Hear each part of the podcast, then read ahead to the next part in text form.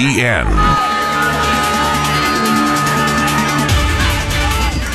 Welcome to the Fontanelle Final Bell here on the Rural Radio Network. I'm Susan Littlefield, wrapping up kind of a crazy type of trade week. We know the roller coaster, I think, was probably was one of the best terminologies I heard during Husker Harvest Days from a producer, saying just you don't know from moment to moment which way we're going to see these markets ebb and flow. And having said that, the early morning trade of a Friday had some struggles. We kind of pulled ourselves up a little bit, but still saw the negative territory in the trade.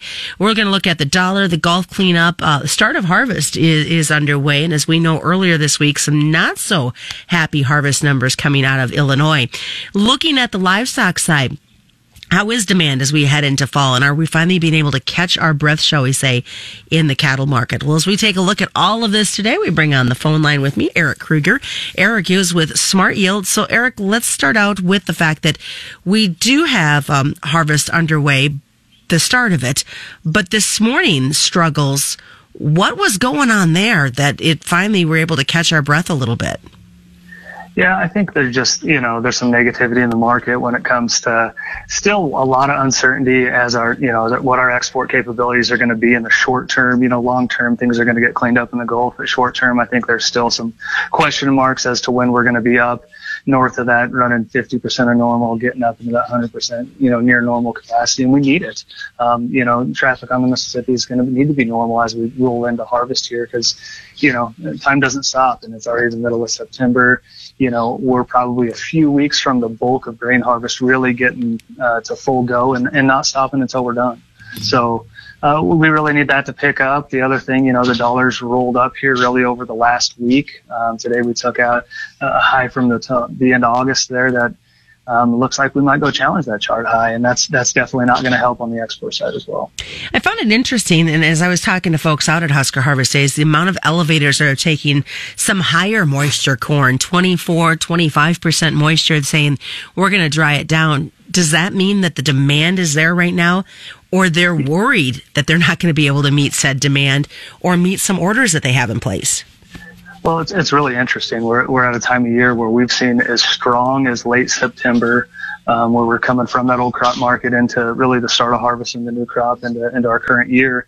But we've seen as strong a basis as we've seen, at least locally and really across the board as we've seen in a long time. There's been some incredible drying incentives um, to get guys to get early bushels to town, whether it was dry land or short season corn. That was, you know, pushing uh, maybe moisture that guys usually wouldn't harvest. But I tell you what, the incentive's been there, and on the basis side, it's really been incredible.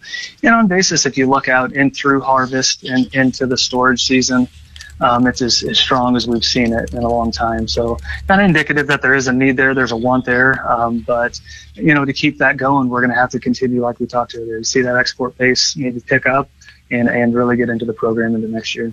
And, and I mean, Gulf continues to get their cleanup and we're getting more elevators online to get these barges moved out, but that's got to be putting some pressure on the elevators to the north as well.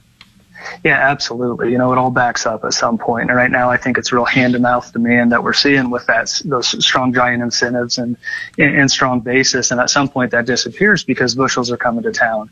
Um, and I think, like you said, it's, it's a chain effect. Um, we need to see that clean up and it's got to clean up here in the near term, not the long term. All right. You talked briefly about the dollar as we look at that. How is that? Are we still the cheapest or some of the cheapest in the in the area when it comes to grains for exports, or is a dollar just taking that away from us?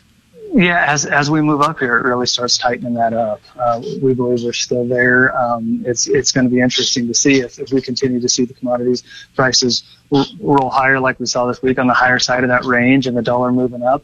Um, we price ourselves out of that market a little bit, but there's there's still an overall need for our crop in the world, and there always will be. And I think right now we're coming into our biggest supply time, so there's there's going to be incentive, of course. Our, our crop's going to be cheap um, as far as on export, but the more the do- dollar rolls up, the more of a hindrance that is. What are you seeing when it comes to demand for ethanol margins right now? Are we in a struggle because we've got what's going on in natural gas, what's going on in propane, what's going on, you know, to be able to do these dry downs? You know, I, I think it's really interesting to to kind of see that struggle a little bit, and you step on the other side of it, and I tell you what, I mean, the bids are there, and they really want the corn. So I, I think it's it's going to be interesting to see how that comes to fruition as we get into next year. We're we're going to need to see you know that crude market, gasoline market to continue to hold these levels. We pushed up to some some nice levels back in that seventy dollar area on crude, and RBOB's as high as it's been for a while. So um, with the inflation, but you step back and look at the natural gas costs. Natural gas is as expensive as it's been in you know years. So I, I think there's a give and take there, but hopefully we'll see that continue to, to pick up as far as that demand side. Are we going to keep watching what's going on in South America and weather concerns once again for them? yeah, it's kind of funny. You know, we move right through our, our growing season and get the harvest and our, our focus is all there. And you step back and go, wow, they're getting into their planting season. And there is, there's, there's a lot of dry areas down there. There's, you know, it's, it's been well documented. There's, there's talk of a setup with La Nina down there in some parts. And it's still too early for, for us to, to make that assumption. I think you're just assuming at that point you're, you know, want, want a story. But I think right now you got to look and, and it's not perfect down there. So there is, there is some of that, but the focus is going to be on our crop, you know, for the foreseeable future. And we're getting some rains moving through the, the Midwest, which is going to do a slowdown to any early harvest we might see in the northern areas yeah, I think it's a little frustrating for some guys that were really looking forward to get get going on being harvest. And it was spotty. There were some really some intense rains in some places, but a lot of it, uh, you know, 20, 30 hundreds isn't going to slow guys down for long. Real quick before we head to commercial break, did it surprise you? Illinois saw some not so good numbers on early harvest. Uh, no, because I think we'll get surprised with some pretty good numbers at some point too. I, I, we like to feel there's pretty good give and take when that comes back and forth. Good to look at. Stick around, folks. We do have a lot more as we continue.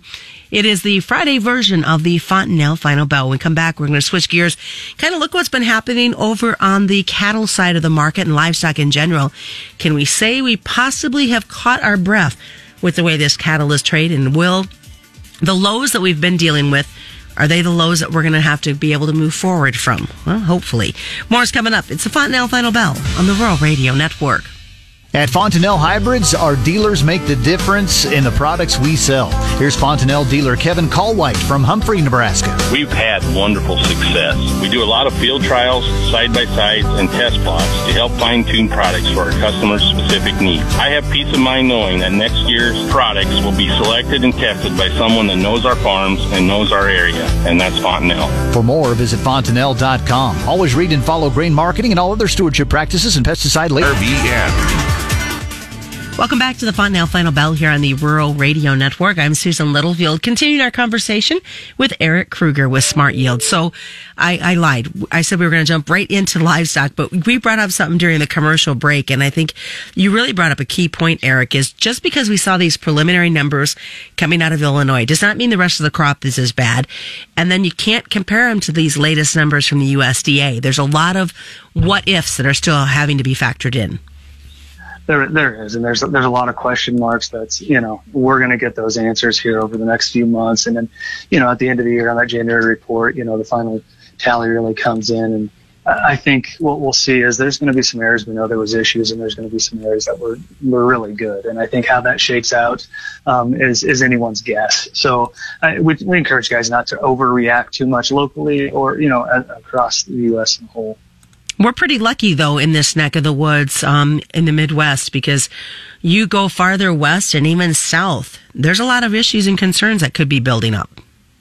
Yeah, absolutely. We kind of get caught focusing on what the task at hand is in front of us here, and, and there's still a lot of areas that are that are extremely dry, especially on the cattle side of the business and the pasture side of the business. So, um, you know, there's a lot of places that aren't out of the woods um, when it comes to moisture. So, um, we, we try to keep that in mind. That's for sure. All right, you brought up the cattle. Let's go over to that livestock side, and and we do know that there's a lot of cows uh, that are getting calves pulled early, worried about having the feed to be able to take care of these cows heading into this next breeding season.